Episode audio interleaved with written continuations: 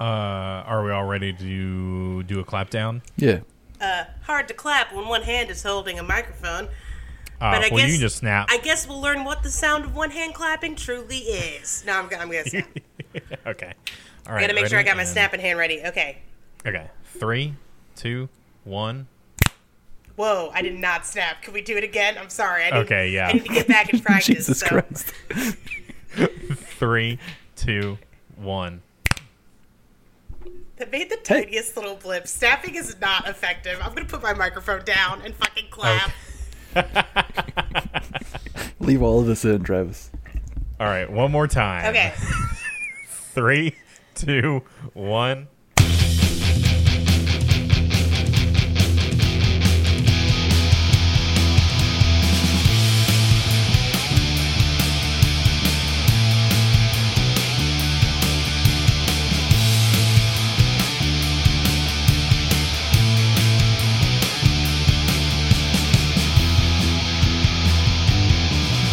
Hey, welcome to Hey Ass Butt. Allegedly. Allegedly. Allegedly, we're in sync. Um, Maybe I'll- not though. I'll figure it out in post. Uh, I think we're we're not in sync. We're the Backstreet Boys, or you know, Yeah. what? there's only three of us. We're Hanson. I like I like to think we're a little 98 degrees. I would, Just a little. I would rather be Blink Blink 182, but that's just me. Um, Oh my god, we get it. You weren't hugged enough as a child. and You don't like things. I like a lot You don't like things. anything that women like because you're sad. It's not true. um, That's 100% true. The only thing you like that overwhelmingly women like is the show Supernatural. That's not true. A lot of ladies like Kirby. A lot of ladies like Pokemon. I've known ladies to like Dark Souls. But those are all stereotypical guy things. You see, you know, you don't like stereotypically feminine stuff. You see what I'm saying? I feel like we're like we're gonna Except launch for down into a rabbit hole. Except, except for this show for that we Alright. talk about every week against our will. All right, therapist. I mean I mean, it started out as a it started out as a choice, technically. There's I nothing miss- wrong with it. I miss recording in person where I could throw stuff at you. Um, every every day I wake up and have to choose to watch Supernatural. You watch Supernatural every day, Travis. We record once a week. Yeah, no, I would lose my mind if I had to watch it every day. Um. anyway, I have I have a theory for you guys. Okay, I have a thing too, but and I feel like your thing is going to overshadow my thing, so I want to do my thing first. Okay. Okay, so I have some supernatural news. Are you both Okay. sitting down because this is going to blow your minds? I'm Oh, running no. down the street as we record this. I'm just running up and down. I down. am already fearing the worst. You're going to fall unconscious. What if I was like, they're bringing back Supernatural for a season 16? What if I said that? Uh, I would have already seen it on Reddit. they're bringing would- back. They're bringing back the supernatural anime. What if that was it? I well, that's fine. We would just keep doing the show. yeah. Yeah. All right, here it is. Here's my news. After two weeks of polls, several competitors, absolutely nail gripping comments, the best CW show has been voted on, and Supernatural won. I tweeted about this. The best one. I Yeah. composed a tweet. Eat your heart out, Riverdale. Suck I a said, dick, Smallville. Really not a hard achievement considering every other CW show. Yeah. Hey now. That's not fair. It's not fair, but it's not true either. Or not not true, sorry. Eh. I mean, Yeah. okay. Let's look at the let's look at the let's look at the uh, breakdown. Okay, Gi- given, I I want to say, given the sheer force of Supernatural fans, I feel like this was probably not a fair vote. But if you've got numbers in front of you, I do want to hear them. okay. I don't have numbers in front of me, but I do have like the brackets, and I'm gonna say I feel like Supernatural was given some assistance because they had it against a pretty weak show in the beginning. Actually, a lot of hmm. these I just feel like were not paired well, and also people voted on the wrong thing. Drop so the- first of all, drop the Crazy link. Ex. Oh, Drop- drop the link. Yeah. Yeah. Hold on. First of all, Crazy Ex Girlfriend is definitely better than fucking the 100, and I've never seen the 100, but I would, I would bet my farm on that. I've seen at least half of a season of the 100, and I can tell you. And so I've seen half a season of the 100, and I've only seen maybe two episodes of Crazy Ex Girlfriend, and I can tell you that Crazy Ex Girlfriend is better. Yes, correct. Thank you. Crazy Ex Girlfriend is absolutely, it's actually a really good show, and everybody should watch it. Because it's really funny, and it's a musical, and it's really good. Okay, and then, um, also Supernatural went up against, like, Batwoman first, and I haven't seen Batwoman, but it's been on the, sh- it's been on the CW way less and also came very late in like the CW DC shows, and I feel like there's some DC show fatigue. Yeah. And then after it beat out Batwoman, it went up against uh, Nikita, which is a show I've never even heard of. Nikita beat Riverdale. Nikita beat Riverdale, Fuck. which is kind of shocking yeah. because I've at least heard of Riverdale. Yeah. Um, and then and then supernatural beat level legends of tomorrow and i mean i can definitely believe that there are more supernatural fans than there are legends of tomorrow fans but i really like legends of tomorrow like that first season of legends of tomorrow is unbearable but the rest of the show is really good Okay. Um here's I think here's the pattern. Smallville and Supernatural are both syndicated. Yeah. Like Smallville got syndicated to ABC and Supernatural is syndicated to TBS. So they automatically have the bigger audiences to vote. Yeah. what do you think about um no, I don't know. I don't really have an opinion on any of these other shows. I th- will say um Supernatural being up against the Arrowverse shows. Mm-hmm. I c- those definitely seem more contentious. Yeah. Wait, oh okay, hang on. Wait just a second here. This bracket says that the Vampire Diaries got six wait, I don't understand I don't understand the numbers. 53 to 4, 47 Like percentage of the vote? Yeah, I don't Yeah, I don't get how they did this either. because according to the numbers Vampire Diaries should have won this bracket. Against Smallville? Yeah. Yeah, I don't get what's happening either. Do not understand.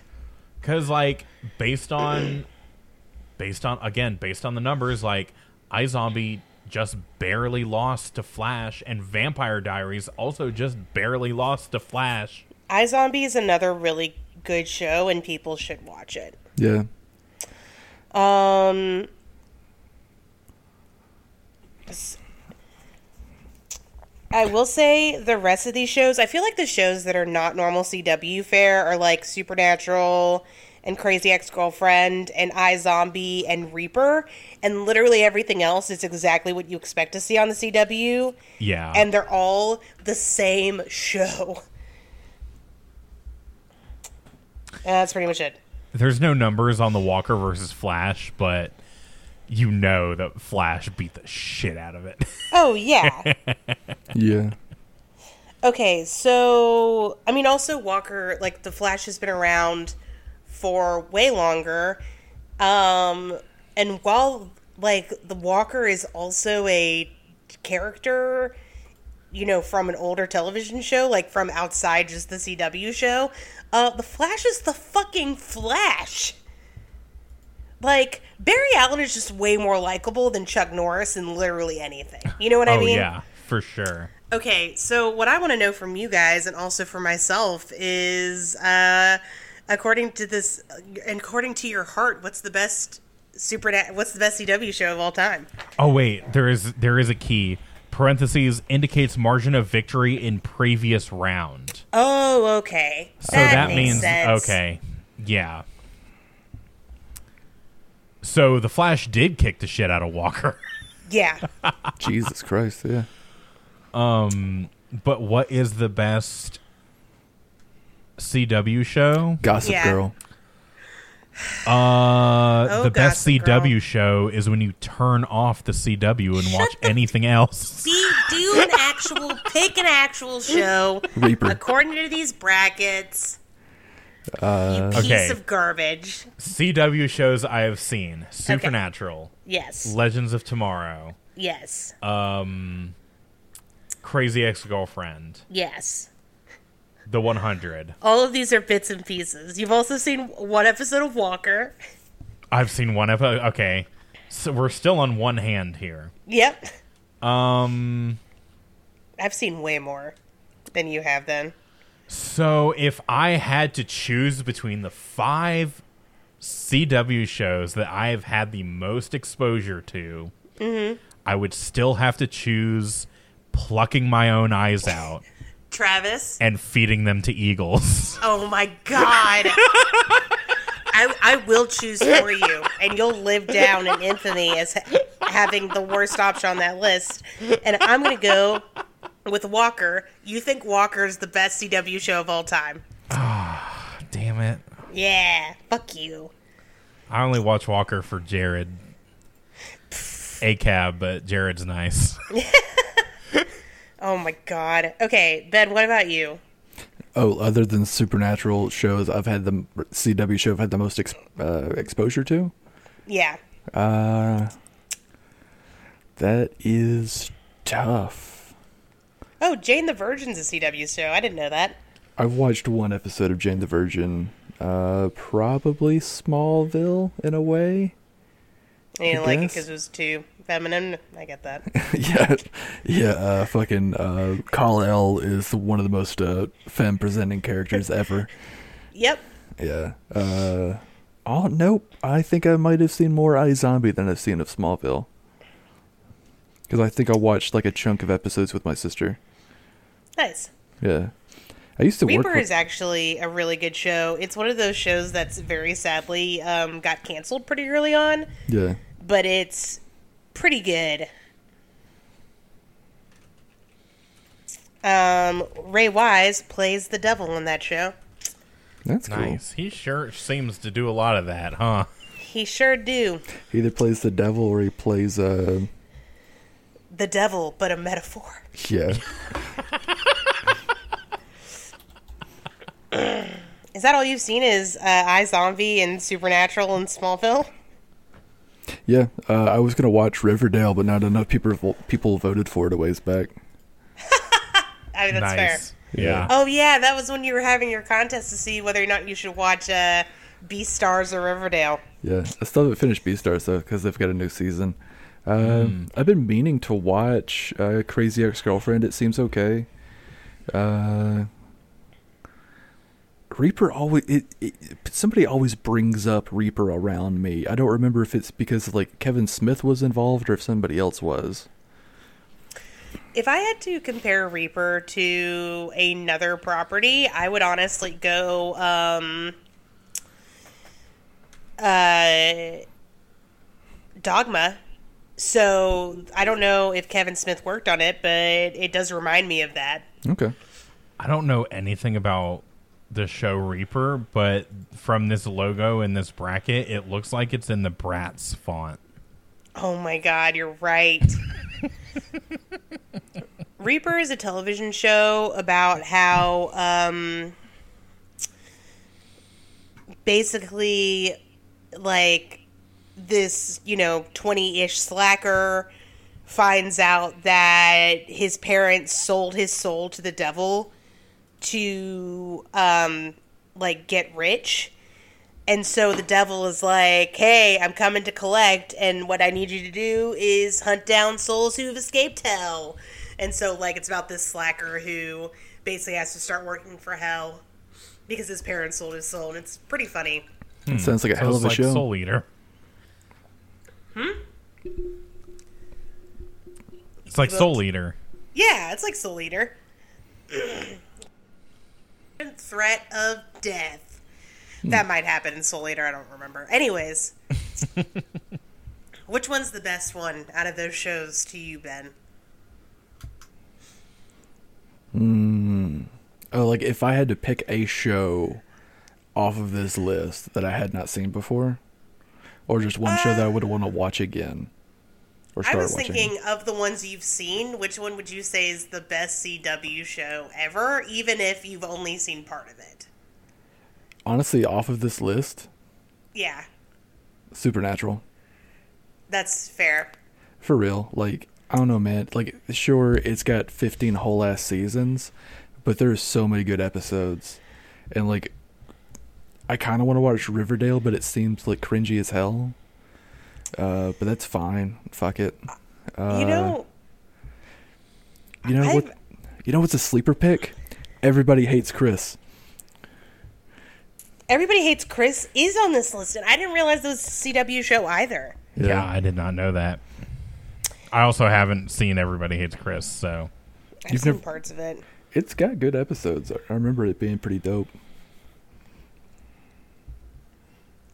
Um, of the CW shows, these are the ones that I've seen either at least like a chunk, you know, um, or at least one episode. Obviously, Supernatural. I've seen Legends of Tomorrow. I've seen an episode of Riverdale. I've seen an episode of Jane the Virgin. I've seen an episode of Arrow. I've seen uh, a lot of Crazy Ex Girlfriend, um, Hart of Dixie, uh, The Vampire Diaries,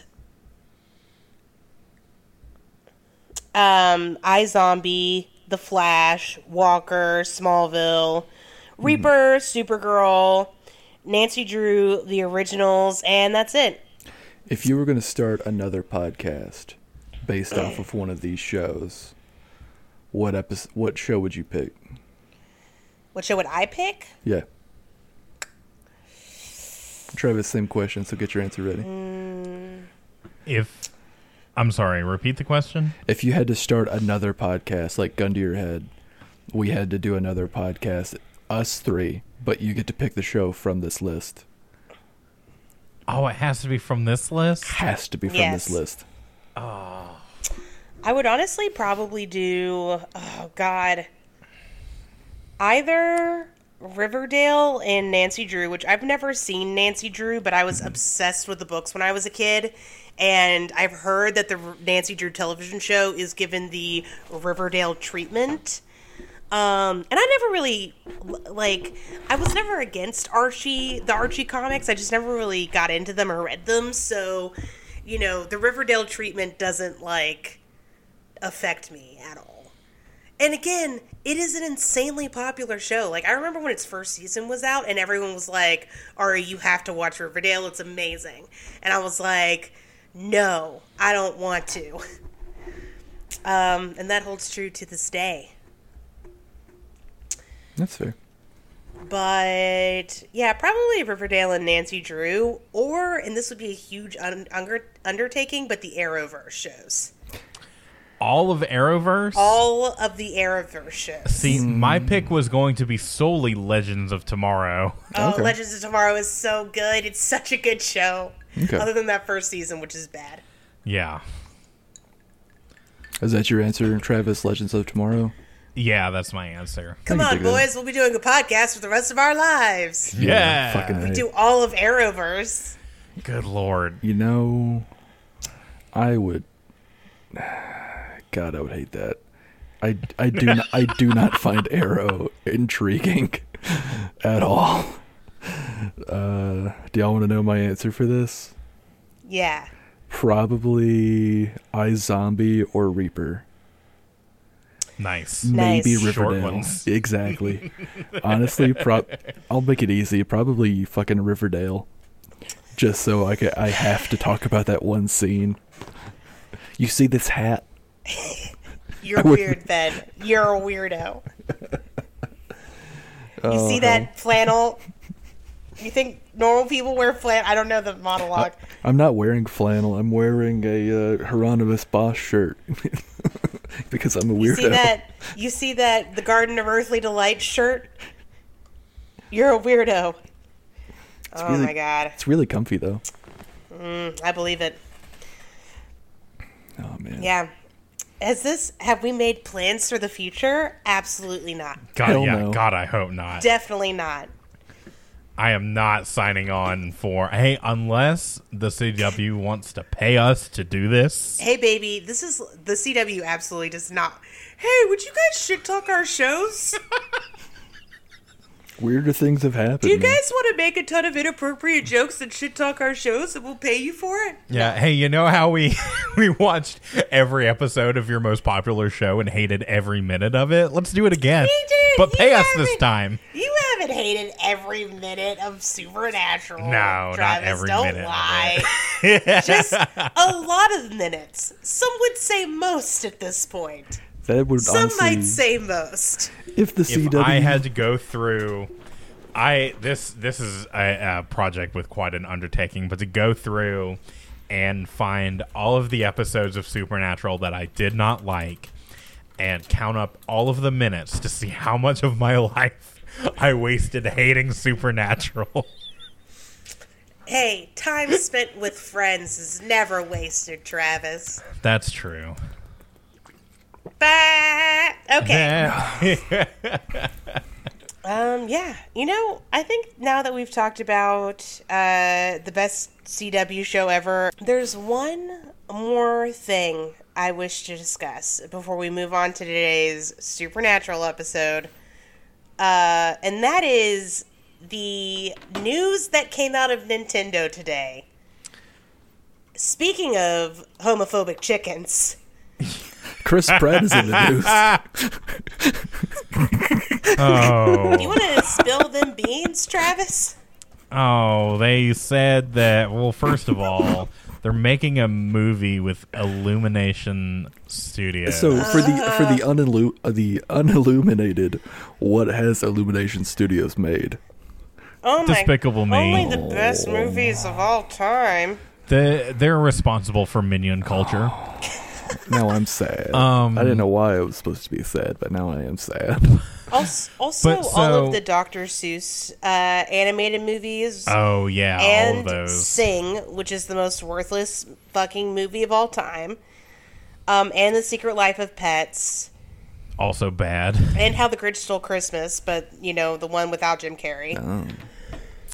Uh, but so they announced the cast, and fucking Chris Pratt is Mario, which is just nothing about that feels correct. Like even feelings about Chris Pratt, notwithstanding being a homophobic chicken, that's just done. That's just not a good, not a fit to me. Like that, those things are happening in my brain, but they're not like the concept of Chris Pratt and Mario do not exist in the same brain space. Who would you cast as Mario? Um, fucking Charles Martinet, who is Mario. Oh, okay. yeah, he's still alive. I didn't realize they always ha- they already had a guy. yeah, Yeah, they've had a guy since fucking 1996. yeah, 1996. since uh, '64, right? Yeah, Yeah. Uh, yeah, Mario's voice debuted in Mario 64 with Charles Martinet, and he has been the voice of Mario in every single game ever since then. And um, they said that he's going to have cameos in it, but it's real fucking shafty, I feel like. Like, you know, it's shitty. Yeah, you know how they say you're a professional at something after you've done it for 10,000 Mm-hmm. hours? Well, Martinet has definitely put in his 10,000 hours of being Mario. So unless they're going to pull some fucking switcheroo and be like, "Ah, it's actually Charles the whole time and not fucking Chris." Fuck Chris. Let's bully Nintendo yeah, out of yes. I was just about to do Oh, that. this Out like of what happened with casting. Sonic? Fuck yes. Yeah, this is nah, that 100% illumination. Like 100%. Oh yeah. Totally. It- Let's bully them it- out of a- into changing their cast. It follows the trend of casting like big name actors to do voice acting roles. which has been a scourge upon animated movies for the last god 10 years now. Yeah. This is always like my classic example, but um one voice like celebrity voice acting choice that I just do not like, and it's not even the worst one. It really isn't. But I hate Christian Bale in the English version of Howl, Howl's Moving Castle. He plays Howl. That was Uh, I actually like him in that though. Really? I don't think he has enough joie de vivre. You know what I mean? like he just kind of plays Howl like he's a little tired, and I'm like, hey man, I would have liked to see. I don't. I don't have an actor in mind. But I would have liked to see somebody. I do think his Howl's voice should be very like smooth and silky. But I would have mm-hmm. liked to see somebody who like kind of plays up the Agent Peacock side of Howl. You know what I mean? Yeah. Sort of like a.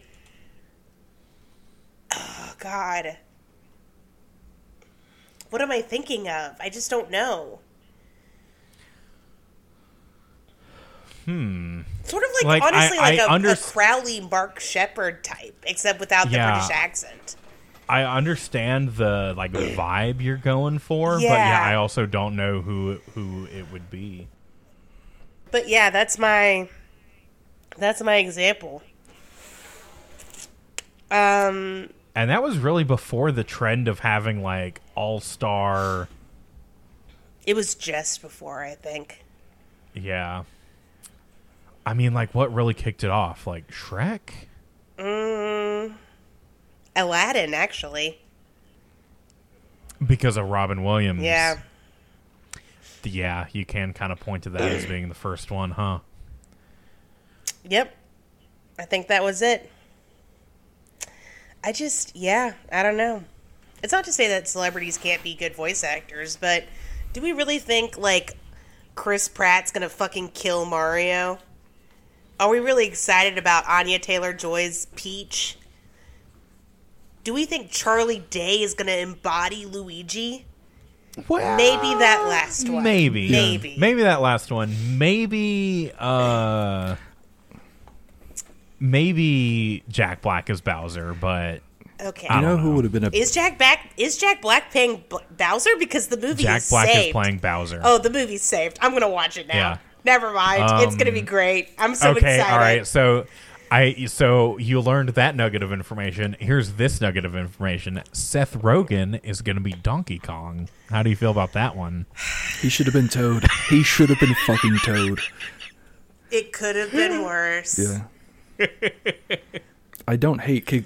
Keegan Michael Key is Toad. I can Yeah, kind of see I can kind of see it too.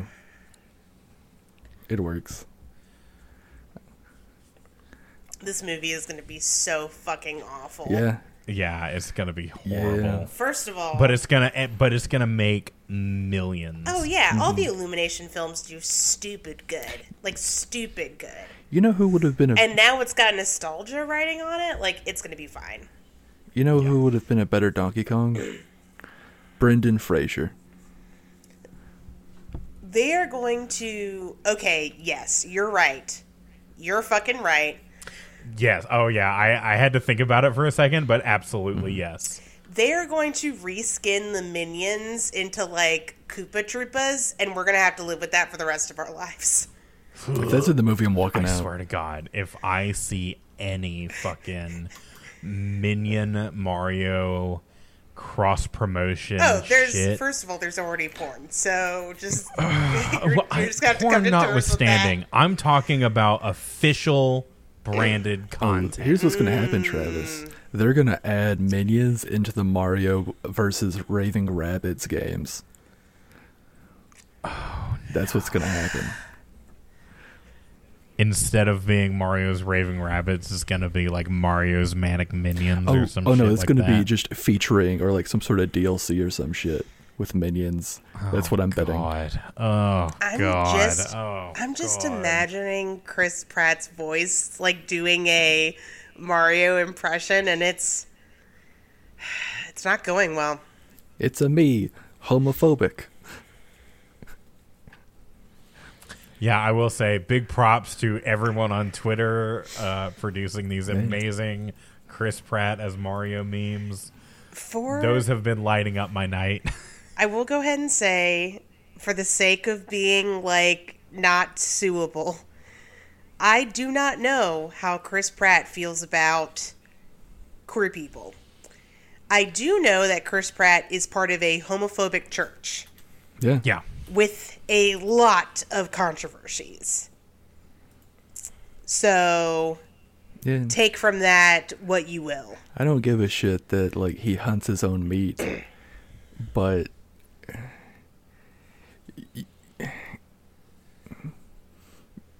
condoning is a weird thing, especially when it comes to churches, because there's a lot of churches that are like very open and they love literally everybody, and then there's Yeah. churches who believe in conversion therapy, like this person's. Yeah. it's hard to it's hard to separate the art and artist or like the uh, the Christian and the church when it comes to something like this. There's there's a really good example of like guilt by association from a Shaun video. And I think the Shaun video is talking about like Sh- Steven Crowder and like white supremacy and racism. Um, if you just put in like Shaun Steven Crowder, it'll probably come up. But in the example he gives, he's like, "This is how guilt by association works. If I am friends with somebody who I later find out is a member of a cat kicking group, I'm not guilty of cat kicking also just because I know them. But if where we met was at the cat kicking group that I'm also a member of. you know what I mean? Like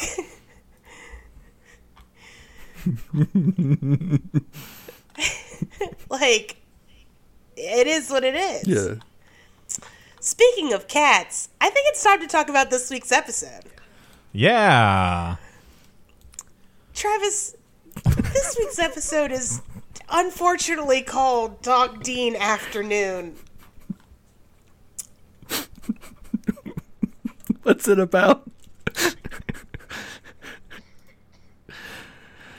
oh fuck.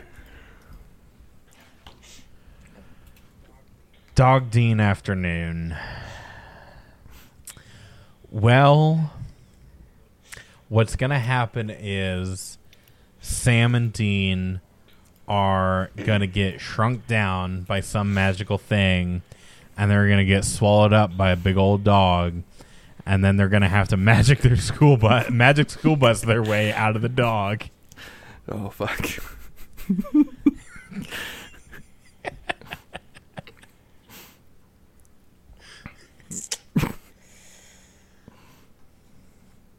Gee Willikers. I can't wait. Let's watch it.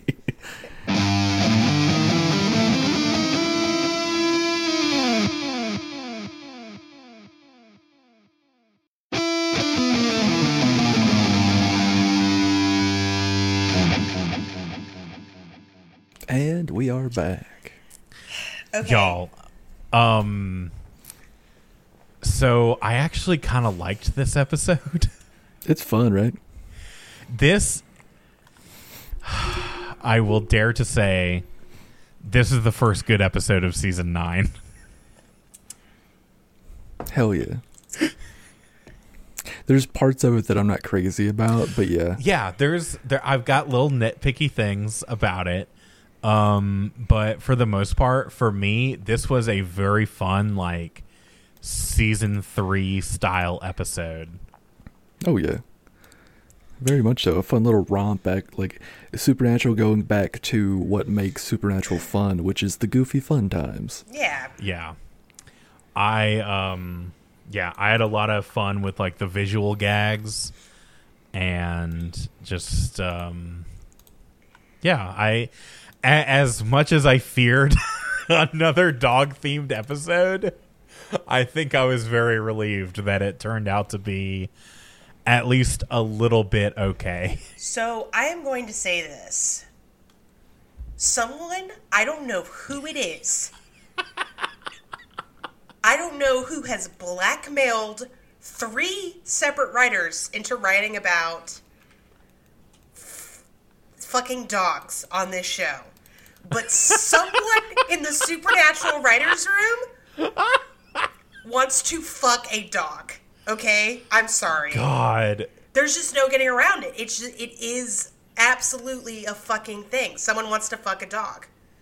I was like, I had to think. I was like, is there, is there implied dog fucking in this episode? And then I Yes. realized that there's this scene with uh, Dean looking at the poodle. Yeah, like he wants to And I was just like- the poodle, Oh God. complete with porn music. Someone in the supernatural writers room wants to fuck a dog, and I we bet all it's have Robbie Thompson. Do you think? I bet it's Robbie Thompson. I, th- I yeah. think you just don't like Robbie Thompson. Perhaps, perhaps they you're just, just think you really just don't big. like Robbie Thompson. I don't think that. Robbie Thompson just wants to fuck dogs. Perhaps- and pays other writers to write about it. Robbie Thompson is just a really big Blink 182 fan because they've got that deep cut called "I Want to Fuck a Dog in the Ass." Oh, there you go. Yeah, Um, you know who else wants to fuck a dog in the ass? Ass somebody on the in the writers' room of Supernatural. Once was a coincidence, but fucking twice. This is I'm I'm sorry. There's just no. Someone has a serious dog fetish, and honestly, they need to figure that shit out and stop subjecting it to on us. But otherwise, I do agree. I did kind of like this episode, and I was a little surprised. Yeah. Um I was very I was like pleasantly surprised Yeah. that I I found myself like a quarter of the way into the episode really having a good time. Mm-hmm. I will go ahead Uh, and say this episode is stupid and Oh, yeah. not perfect. Um uh, But this yeah, this episode being stupid is part of the charm. part of the charm. Yeah. Yeah. for sure. Because it is one of those things where it's like the premise is already so ridiculous, so you just have to lean into it. Oh yeah, Like if they had tried to play this super straight, it, hey, if they had tried to play this as straight as they played The Wizard of Oz is real, it would have been a terrible episode. oh yeah.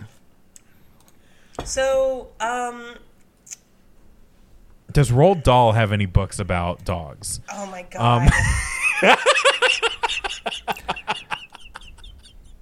I mean, Maybe. yes. I'm sure he has a book with like some dogs in it. But I don't know if there's any that like stars a dog specifically. He has a short story called "Beware of the Dog." Nice. Perfect. Roald Dahl is one of those like children's writers whose books are absolutely fucking terrifying without, you know, meaning to be. Like they all technically have happy endings, but they're also awful sometimes. Oh yeah, for sure. Like have you did you I don't know, I've never seen the movie The Witches, but have you seen have you read the book The Witches? Oh Yeah, yeah, absolutely horrifying. So that book ends with a child being permanently turned into a mouse. Yep. and just accepting the fact that he has three years left to live and being fine with it. God. Well, you know the uh, the original movie ends the same way. Really, Yeah. I wonder if the new the new movie ends that way. I it I I haven't seen it, but Oh. I kind of hope it does because like as fucked up as that ending is, it's still kind of a good ending. It's an interesting one. Um, also, uh, Dahl wrote Chitty Chitty Bang Bang, which of course has That's the right. Child Snatcher Yeah. and the original 1970s Willy Wonka and the Chocolate Factory movie script based off his book. Which yeah, has where the tunnel multiple Ride. children die. Yes. Actually, in the book, they do survive. You see them at the end.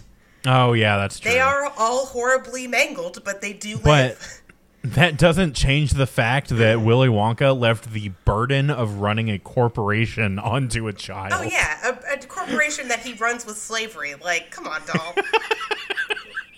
I mean, I get that they get Anyway. paid in chocolate, which is what they want, but still, it's a little fucked up.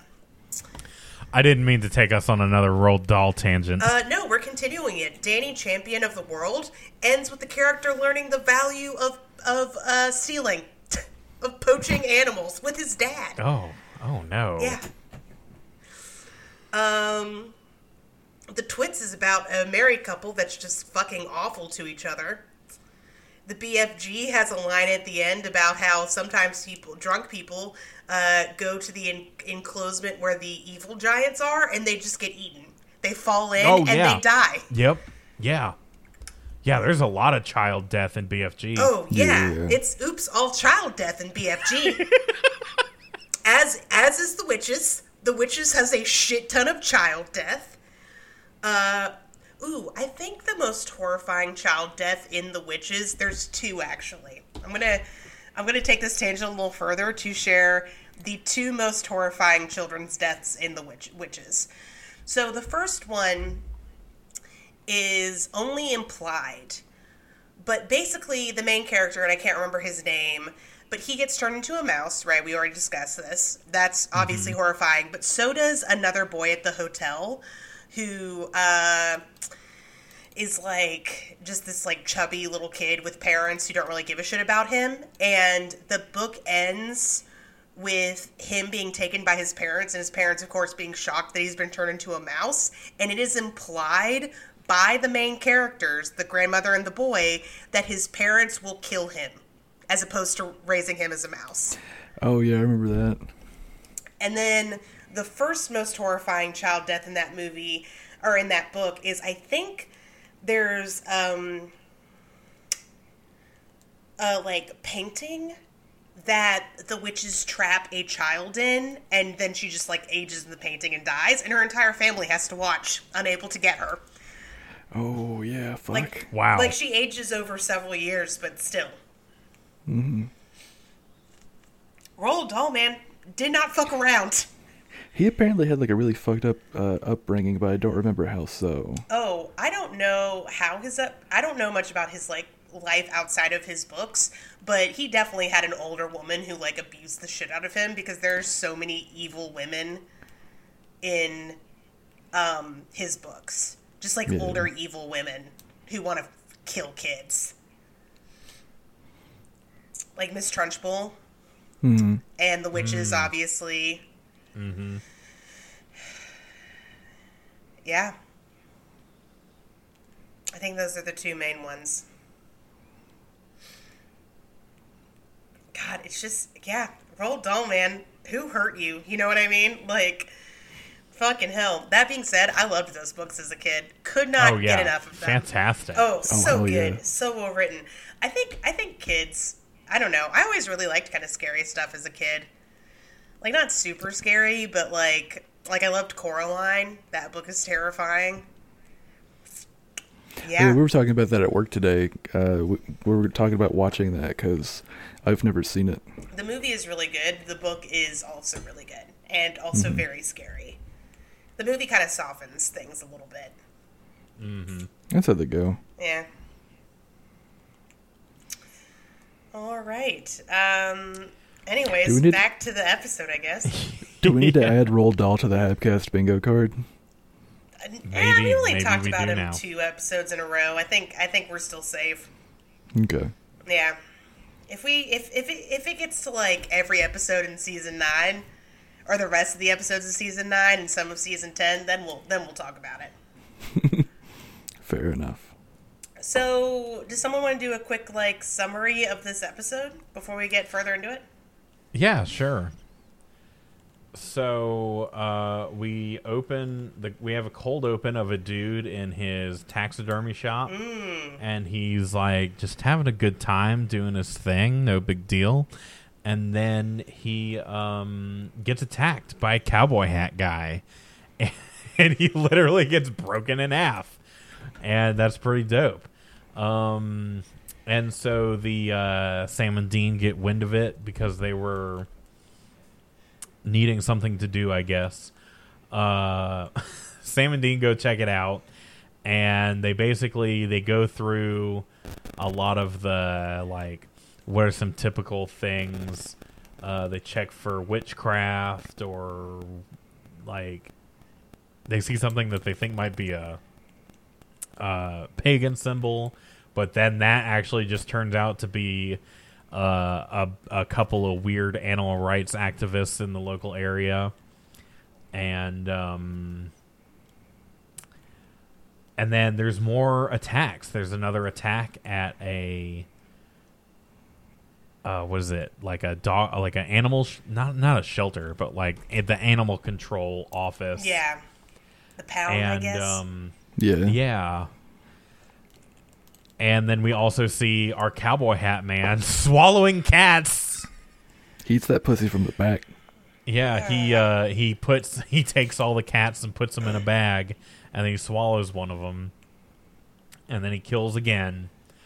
Uh, that is when Sam and Dean, uh, on the scene of the crime the next day, say, "Hey, this dog is the only one who has seen." Oh, because the taxidermy guy had a dog, and then the dog wound up at the pound because the dude was dead, and so the dog has been the only witness to both of these murders. And so they call Kevin, which fantastic. Uh, they call Kevin, and Kevin gives him a potion to help him commune with animals. Dean does a commune with animals spell and is able to talk to the dog. And him and the dog start to, like, you know, converse. Meanwhile, while Dean can talk to dogs, he is also uh, exhibiting dog like behaviors such as playing fetch and yelling at mailmen and um uh, I guess peeing on things. I don't know. Uh, what else? So the dog tells him about cowboy hat guy, and then I. How do they get from point A to point B from talking to the dog to figuring out that it's this dude that works in a kitchen? they. They oh oh they talked to the dog at the pa- they talked to more dogs at the pound. Yeah. There's that little one that wanted a Sam to rub its belly. That's right. Yeah. So uh, another dog extorts Dean into getting belly rubs from Sam, As dogs are wont to do. and uh, oh, that's what it is. the The bag he was shoving all the cats into had a kitchen, uh, had a restaurant logo on it. So they go to the restaurant and they find out that this dude, this head chef guy, uh, in a way to combat cancer, has uh, done some shaman magic to eat animal parts to gain the powers of those animals.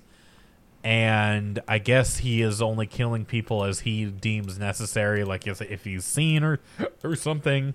I don't quite understand. Uh, but then they have a little showdown, and Dean leads the bad guy to be eaten alive by dogs. And then uh, Sam and Dean get the dog adopted, and everything rolls up real nice and no one no one everyone has a good time and no one ever wants to fuck a dog the whole time Nope. Don't lie. there are several moments okay where well dogs want to fuck each other. Dean wants maybe- to fuck a dog. maybe A dog Dean wants, to, fuck, fuck a dog that he sees on the way to the oh, pound Oh, oh! There's also the scene where a dog wants to fuck Sam. Yeah, I, I sort of mentioned that. That was the the dog that that wanted belly rubs. He, he was like, "I'll give you information if you give me belly rubs." Okay, first of all, that dog was voiced by Leslie Jordan and also had a southern accent and also sounded exactly like Leslie Jordan. Second of all, that was the worst Leslie Jordan impression I have ever heard in my life. hey, gabagool, I'll give you, I'll give you all the information if you give me a belly. Is that what Leslie Jordan sounds like to you, Travis? I don't remember, Homophobic. honestly. That is homophobic. Oh Jesus For Christ! real, anytime a dog was speaking, I was sort of blacking out. I mean, that's fair. Travis, do you have a part Because in the new also, movie? like, they had this dog named the Colonel, which was a German Shepherd. That's the dog that they were talking to, that Dean was talking to. Mm-hmm. And he just had this awful, like, Columbo voice. And I was not into it. He Yeah. was voiced by Al Rodrigo. Um. Yeah. Yeah. I the- the dog- like I don't I don't know what I was expecting, but I didn't like what I got. That's fair.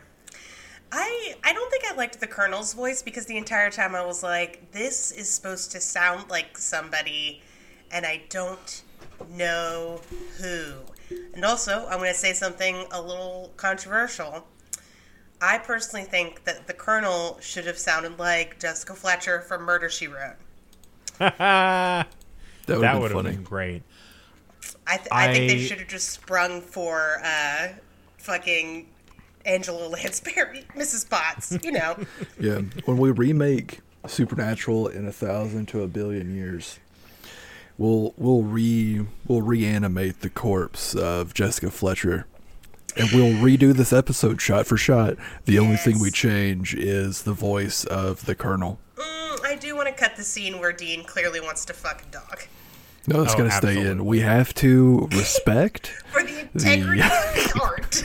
the integrity of the art. Guys, it's a metaphor, okay? He doesn't want to literally Oh, fuck a dog. He wants to fuck society. And the dog's a metaphor for society.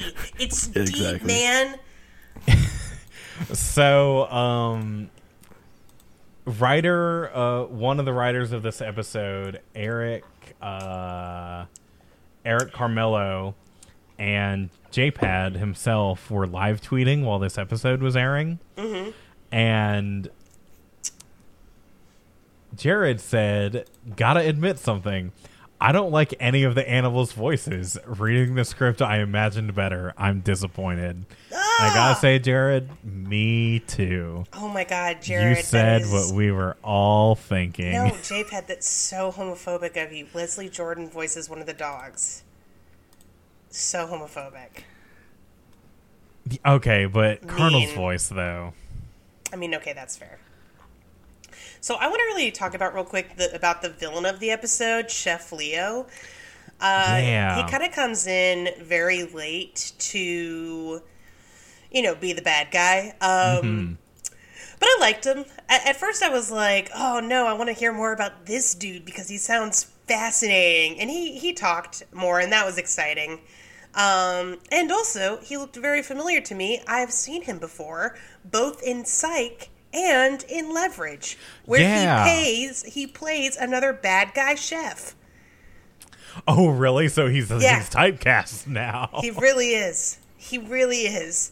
Also, another example of like highly specific casting. Um, he also did the voice of Alistair in Dragon Age or- Origins. Mm-hmm. So, does does Alistair cook anything? Alistair, I don't know. Uh, and he also did the voice of Harry Flynn in Uncharted 3. Neat. He plays Alistair pretty much In all of the Dragon Ages. in all of the Dragon Ages where Alistair shows up. Yeah. If this guy's Well, in anything cool. else where there's cooking and you guys and you guys see it, please tweet at us at actually tall to let us know. so but yeah, I like him. He's he kind of I think he does get a little typecast as like the evil Brit stereotype, but also I am just fascinated by this character. First of all, we have a British person who showed up in bumfuck Oklahoma. How did that happen? And then he finds out he's gotten cancer, and his first reaction is to go to learn like shamanism and eat animal parts. Well, you know, when uh when Western medicine has failed you, Yeah. Yeah, No. but still, I mean, just like, what is this dude's backstory? I would watch a television show that was just him, like becoming Well, his- an evil mastermind. his backstory definitely doesn't include moving to the United States because of health care. Oh my god, yeah, for real. I was just like, how did he end up in nowhere? Oak- Like, they're in the town of Enid, Oklahoma. I think is the name of the is the name of the town. Yeah, and he's running what is implied to be like a fine dining Like, establishment. yeah, like a fucking French. Like does private parties. I don't know how much small town America you've been to, Eric Charmelo and Nicole Snyder, the other writer in this episode. Uh, but there's not a whole lot of like fancy fine dining. There, I'm just saying, there's a lot more of, um, you know, people who eat at Biggersons in fucking small town Oklahoma than there are people who eat at like the fucking like fancy fresh restaurants. I don't know. There's also a Yeah, vegan well- cafe and bakery in this town. Like right, this small town has a lot of food variety. and what we learn from the like townsfolk while Sam and Dean go around interviewing people about the murders is that this is like a big hunting town. Like a lot of people spend time hunting and getting their animals processed and like Yeah.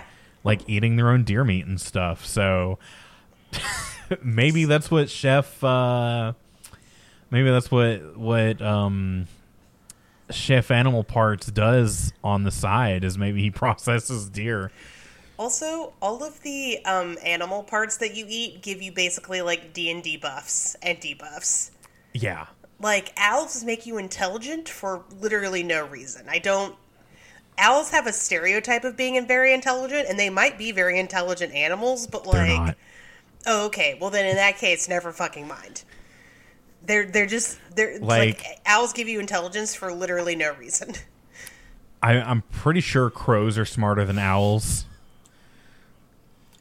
I, was believe that. I was gonna say that like owls have general bird intelligence, but that Yeah. varies wildly. Again, Yeah. according to like my Druid D and D five E app that has all of my animal stats that I can turn into, owls have like you know a plus one in intelligence, which is not terrible, but not great either.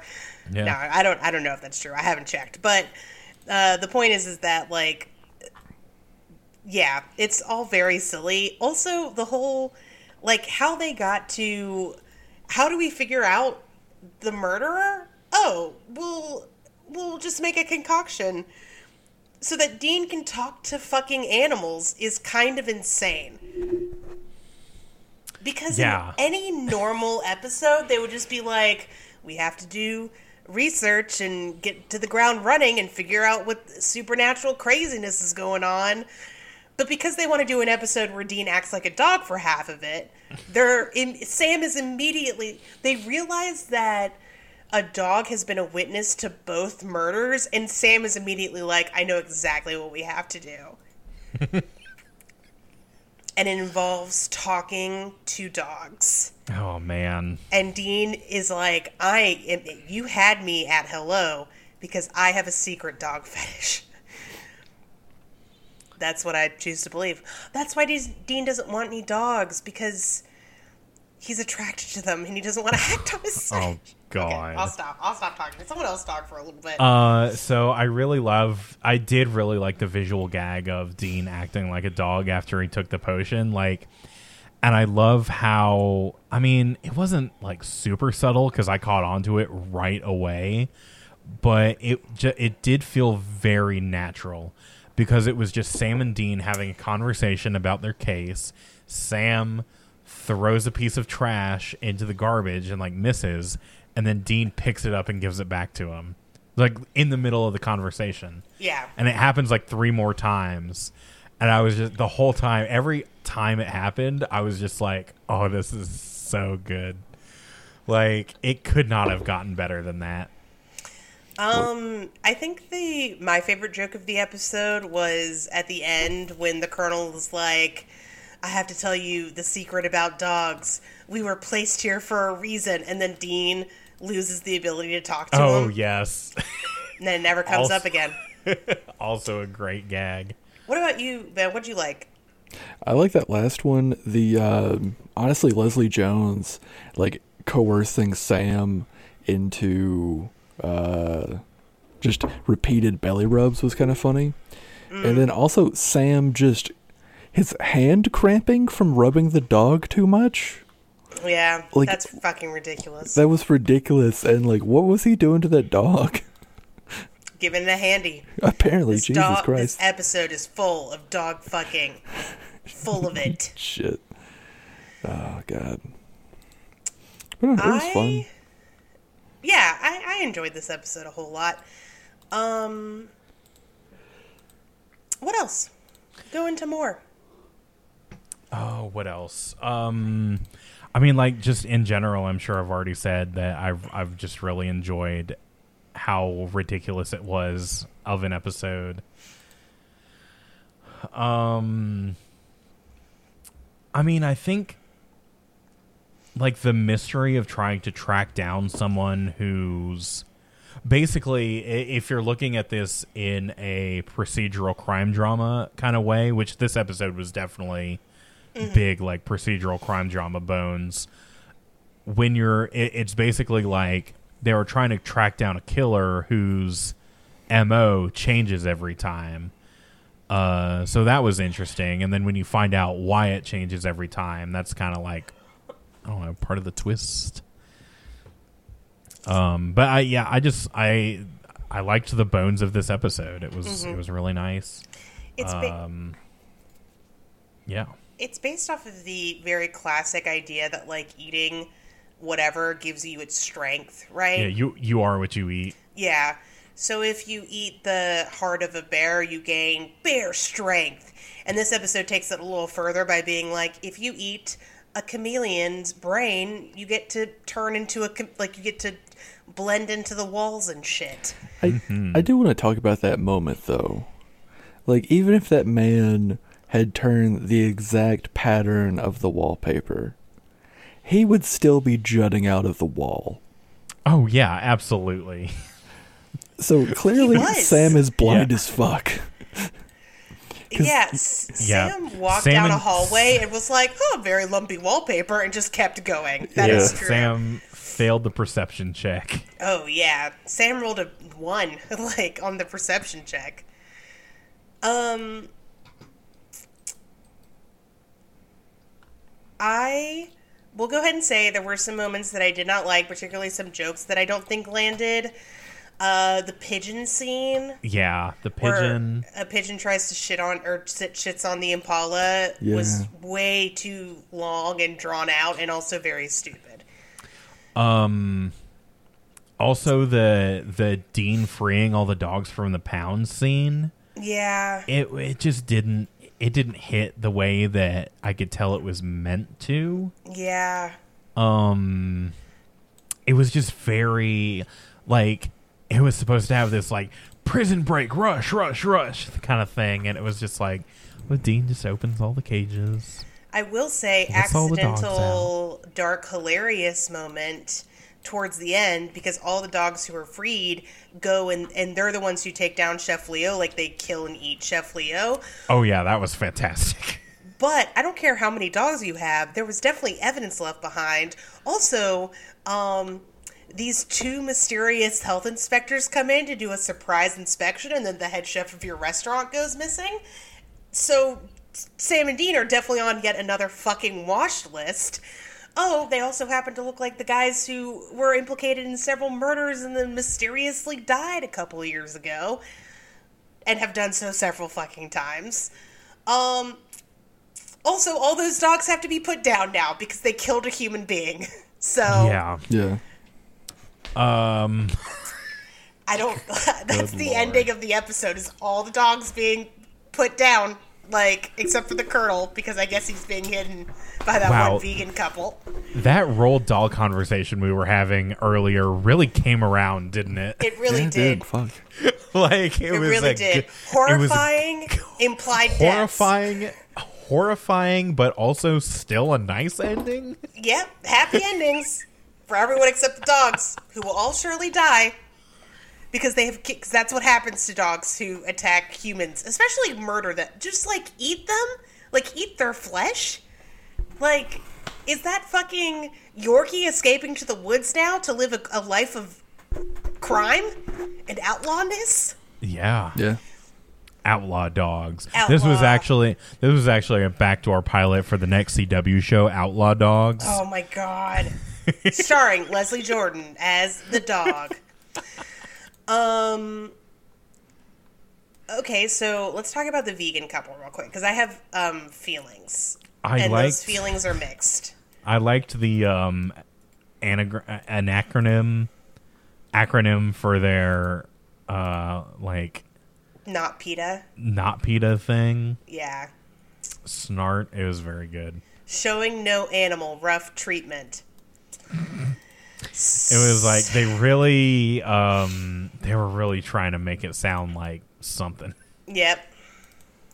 What I I wonder if they wanted it to be short and they wouldn't like the producers wouldn't let them do that. I bet it was. That bet that was the case. Yeah. Um, I have mixed feelings on them because they kind of get that like very classic. Uh, what is this? 2014, 2013, 2013, Oh, yeah. I think. Yep. Back in 2013, the big thing to do was to shit on vegans. Big time. I think, I mean, people still shit on vegans now, but now Lizzo's a vegan. I don't know. It's, I think it's a little less. People have chilled out now that vegan food looks more like meat. Yeah. Correct.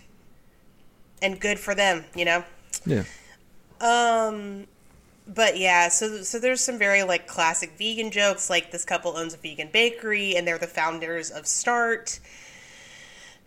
So they do things like tag the guy's shop and I don't know, Dean walks into the bakery and he's like, "Oh, vegan food is disgusting and gross. I hate it."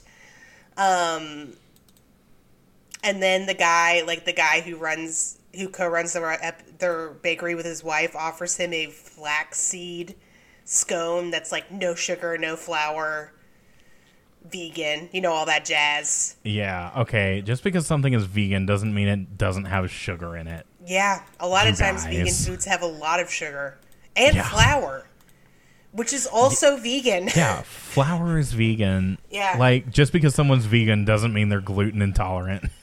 Here's what it is. You know, here's what it is. Uh, flour has salmonella off of it, and baking flour does cause animal suffering. technically, salmonella is an animal,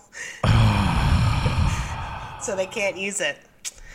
It's a deep thought. Yeah. you gotta you gotta really get in there and think about it. also an organism. Yeast is also da, an da, organism. da. I can't drink my own. T- this is a fucking uh, Mike Kaplan joke, but I can't drink my own tears because technically they're they're product of animal suffering. That's a Mike Kaplan Oh, bit. I think. yeah, that's a it's it's. Mike Kaplan. I think. Yeah. Um, but yeah, it, I. But at the end of the day, the characters they're better than some vegan characters that we see because it turns out no, they did not murder anybody. Um, they just tagged the shop, dye scum to share them to scare them, which is like still really fucked up. But they ended up getting maced, but actually like poisoned in the eyes by Yeah. Chef Leo and they end up being like just kind of nice. They take they take the colonel at the end yeah. and then threaten to feed him a vegan diet, which no, that is don't yeah. do don't that. do that. I don't know. I kind of liked him. Yeah, they were all right. I mean, like you know, corny vegan jokes aside, they, they were they were characters who survived this episode. That's for sure. I think my favorite part is, um, I mean, they still run PETA, but they seemed pretty down to earth for vegan characters on television. Mm-hmm. Like they didn't try to, I don't know, pressure Sam and Dean into giving up meat and eggs and cheese and stuff. Yeah, they didn't make Sam try to drink breast milk or something. Yeah, something like that. Um, they also, uh, I, I liked the moment because earlier when they walk into the shop, um, Sam when Sam and Dean walk into the shop, they're wearing sunglasses to cover up the damage to their eyes because they can't go to the cops because they would, you know, be found out that they were one at a crime scene and two Yeah. like tagging the crime scene where a guy just died. Um, but they're covering their eyes because their eyes have been damaged from the venom from the snake or from Chef Leo. And Dean walks into the shop and he's like, You know who wears sunglasses indoor? Blind people and douchebags. And then later at the end of their conversation, the woman's like, Yeah, and now we have to wear sunglasses inside like douchebags. And I was like, All right. Very nice. That, Yeah. by the way, is Jessica Harmon, who we have seen before. Yeah. Yeah, the season two Um, uh, finale, right? Yep. Yep. She was one of the demon children. Yeah. We also saw the uh, taxidermist. He Oh, played- really? Yeah, he played Foster in Bad Day at Black Rock. Ah, okay. Shit. Canada has like 10 actors, and they've all been in Supernatural several times over. They have Yep. to be. Yeah. Um, what do you think the most horrifying episode, moment of the episode is, and why was it the cat being eaten? The cat being eaten was very unsettling. Yeah. It was rough. Imagine being as high as that dude was and then walking into that. Yeah. Right? That's got to be fucking terrifying. The guy who's like running the animal control desk when Chef Leo comes in is high as shit and mistakes Chef Leo for his pot dealer. yeah. Again, I am just fascinated by the fact that Chef Leo is not only an evil British chef who lives in nowhere, Oklahoma, he also wears a cowboy hat everywhere, including when he is murdering people. Yeah, you think yeah, you he wears he dresses like a character from mm. Fallout. Like Yes, he does. he's, he's wearing a cowboy hat and like an all leather getup. Yep. Like you can't get much more post-apocalyptic cowboy than that. He 100% looks like a character who's like, Why won't you stand still? Punch, punch. I'm taking all your money. Punch, punch. You know what I mean? Yeah. Like, yeah. But also, that kid and him apparently had like a long standing agreement because the kid has the throwaway line of, You told me you were from like a like a perfume company or some shit. Because like he slides him a hundred. Oh yeah. Yeah. So I I think it's implied that that dude comes in to swallow cats like on the reg. on the reg. What could he possibly want from the cats? Eyesight, nimbleness. Their, s- their slyness, Yeah. their inability to drink lactose. Their inability to feel.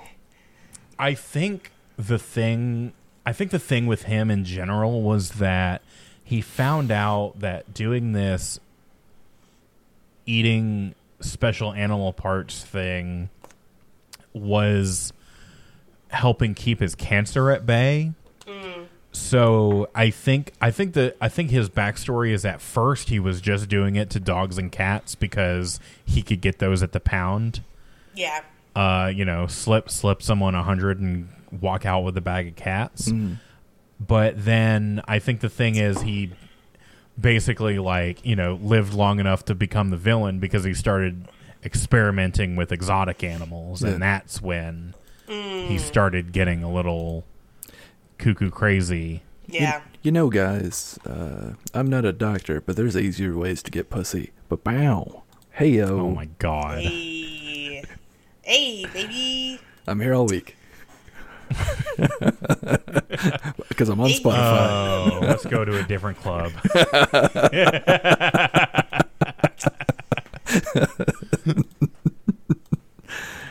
oh. Uh, Jesus. Also, was he wearing orange leather, or am I misremembering?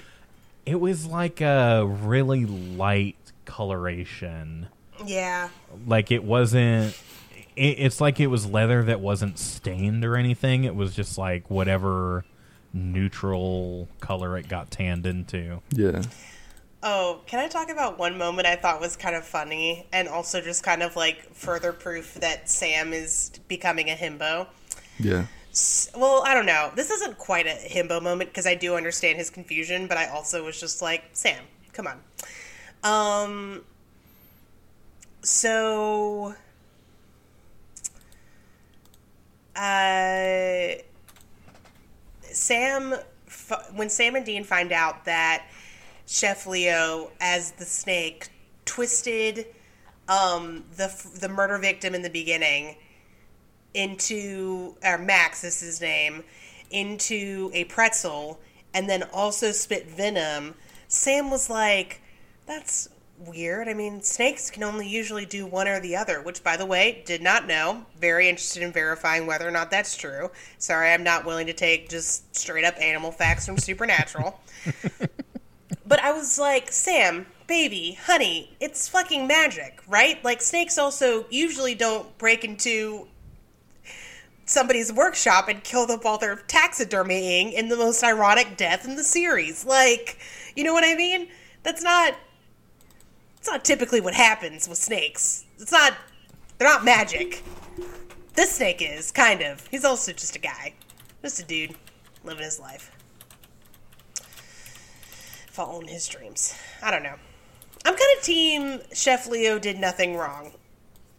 No, that's not true. Uh, mm, He definitely did many things wrong. see, like, what I don't, I still don't understand what his motive for murder was. Oh, they were just in his way. Oh, that's the bad reason. Yeah, I agree. Very bad reason. It's the opposite of that one Brooklyn Nine Nine at p- moment Yeah, like, where Jake cool. is like, "Cool motive, still Cool murder." motive, still murder. Now, Yeah. bad motive, definitely murder. Definitely murder, and also very stupid.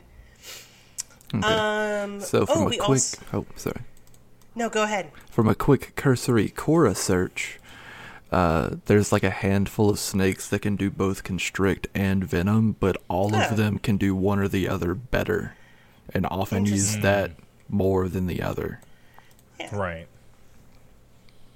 Interesting. Do no no no. The more you know.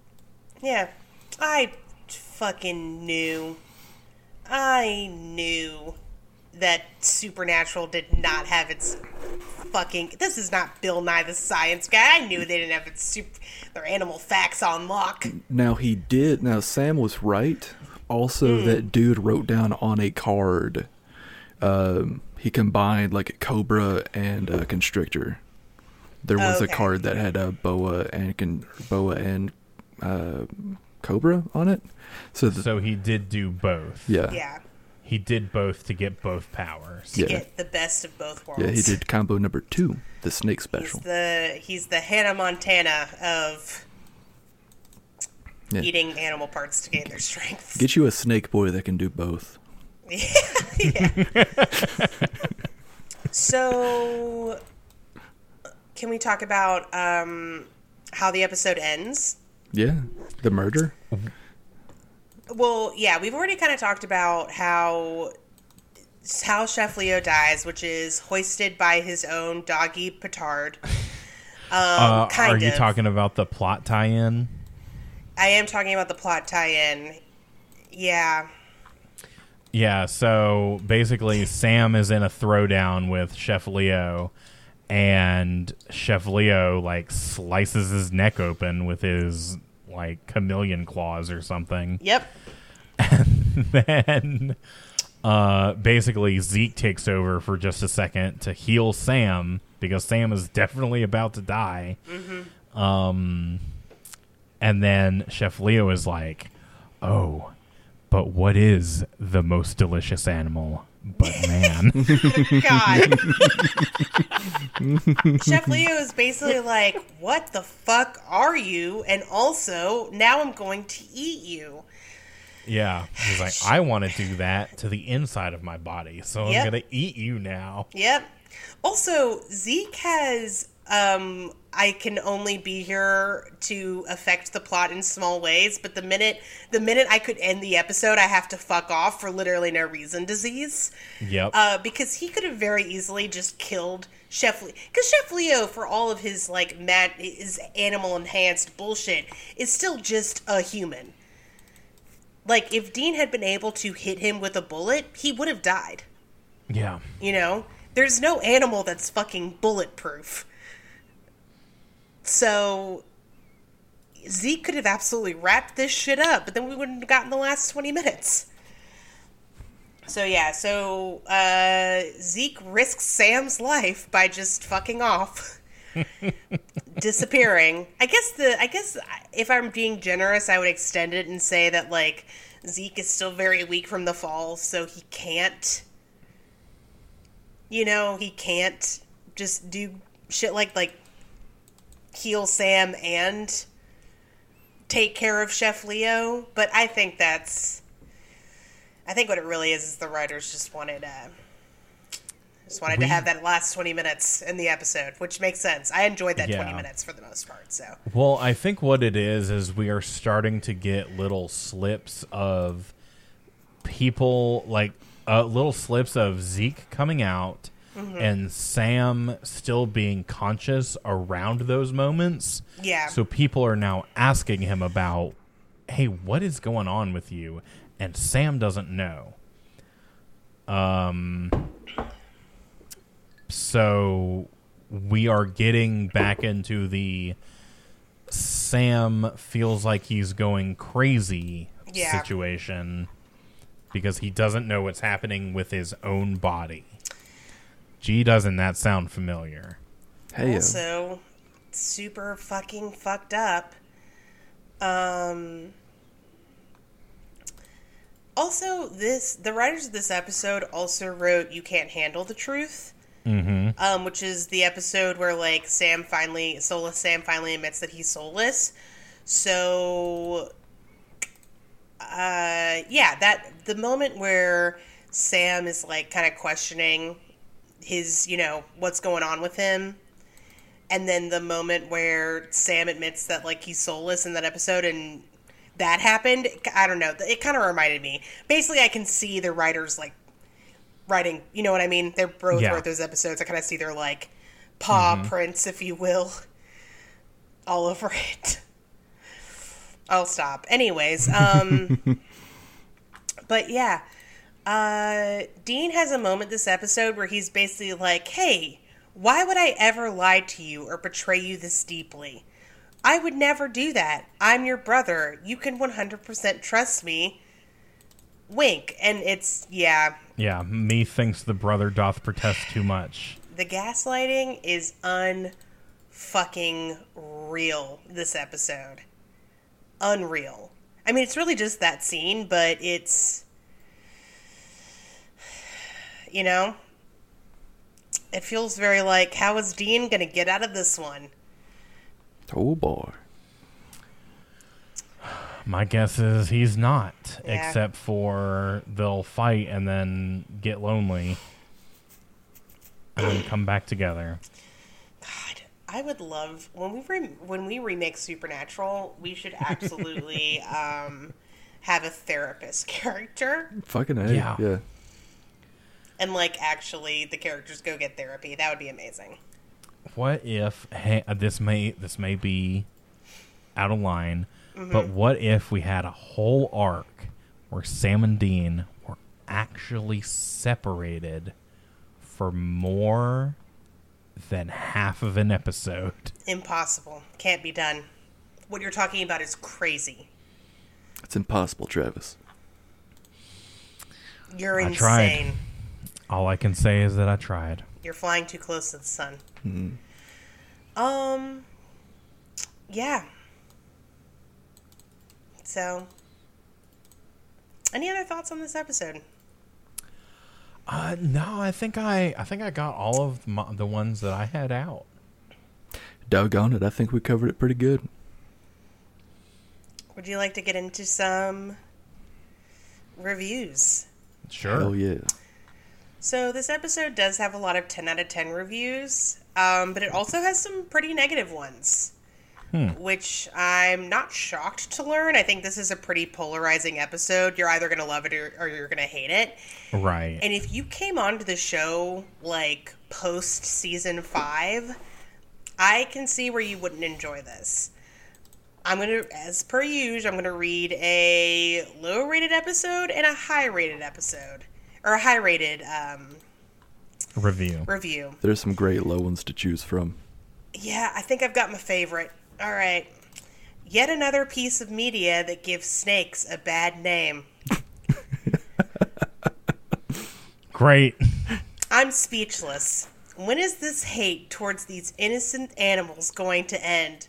Whenever it's something fictional and involves snakes, they are always bad guys slash monsters. Honey, you're gonna have to take it up with the Lord Creator himself because that shit is as old as the goddamn fucking creation myth. Many don't even consider snakes animals. Like here, the taxidermist didn't even have any snakes among stuffed animals. Mm. What a thing to complain about. Nor snakes are communicated with in this episode as witnesses like other animals are, because snakes are never victims, right? Because they are never killed by hunters and regular people. Nope, they are the aggressors who attack with no provocation whatsoever. Hence, they're always shown as monsters. At least this is what Hollywood is trying to tell you. Again, snakes are evil trope is way older than Hollywood. Whereas in real life, snakes try to stay away as far away from humans as possible and only defend themselves when they feel cornered and pretty much never act aggressively. Um, while here, the only snake is character is killing people and adorable kitties. What a monster, right? With Hollywood pumping this much effort into making people hate snakes, it's no wonder that even those who never encountered a snake in his life and knows nothing about them despises them. Like it wasn't bad enough. They're like there. It wasn't bad stuff about. Bleh, sorry it, like it wasn't enough bad stuff about snakes in the show, like the cut the head off the snake when they're talking about killing a demon leader. They keep adding more and more of this stuff. Would be a decent episode if it wasn't another snake hate creation. One out of ten. Wow, what a very specific complaint. Yeah. to be fair to this reviewer, snakes are not evil. They are very cute animals. Mm-hmm and are fine and are misunderstood, and there's nothing wrong with them.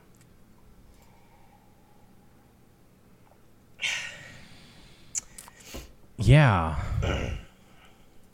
I mean, you you pick your battles, don't you? Yep. you really All right, do. and I'm going to read a short one for the high episode because, as you can see, I am uh, still sick and still coughing. So here's a 10 out of 10.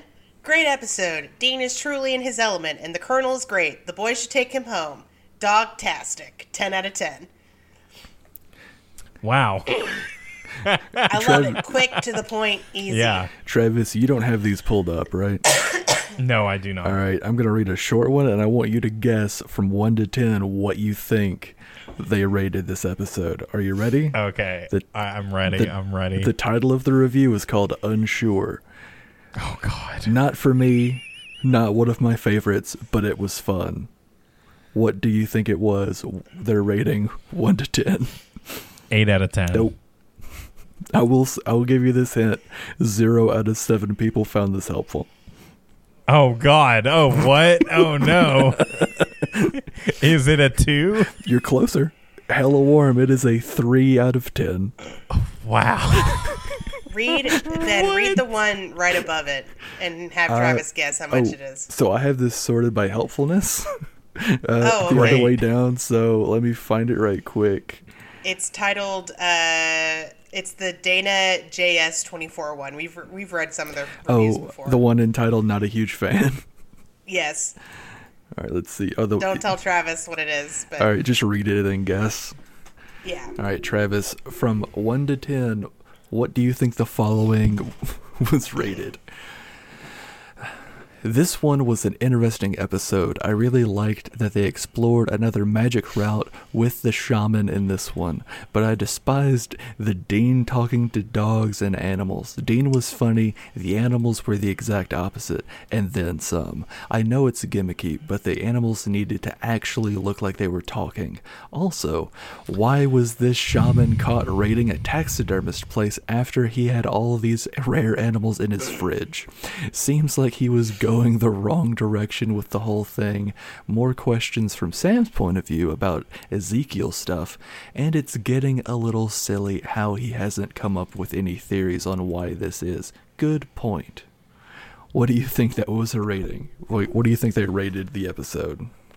oh boy. Um, One out of 22 people found this helpful. I know this doesn't help you, it's just hilarious to me. I'm gonna say four out of ten. Nope, double it. Really? They rated it a fucking 8 out of 10 after saying not a huge fan and pointing out a bunch of flaws. that is just Wow. wild. I mean, it's a fun episode, so I, I, I kind of see it. But I would see this review being more of like a 6 or a 7. I was gonna say if I personally was going to review it, I'd probably give it like a seven. Yeah. Yeah. I'd, I'd give it around that. I would give it a 6.9 because it was a nice episode. Nice. Anyways, um, yeah. oh, real quick, Dolly Parton gets a shout out this episode, as do. does the Dixie Stampede. Yeah, which apparently has a location in Missouri somewhere, Yeah, Branson. which which was news to me because I thought the only one was in Dollywood. So I've been to Branson before, and Branson is like the Pigeon Forge of Ah, of Missouri. gotcha. So it does make sense. Gotcha, gotcha, gotcha. Uh, for those of you who are blessed enough not to know, the Dixie Stampede is a. I've never been, but it's a dinner and show restaurant, and the show It's- is like Civil War stuff. No, uh, I don't. I didn't. Th- when I went, it wasn't Civil War stuff. It was like a rodeo, basically. Okay, maybe I was assuming because it's called Dixie. I No, yeah, it, it's basically it's medieval times, but it's cowboys. Okay. Yeah, Yeah, but Kevin, and Kevin and, you, went to. and instead of like instead of like a whole chicken to eat with your bare hands, you get like cornbread and beans or whatever. Kevin. That sounds like a flatulent Kevin- crowd. Jesus Christ. Yeah. The reason why Kevin was not in the last episode is because he was in Branson, and this episode he wasn't in it because he was recovering from being in Branson.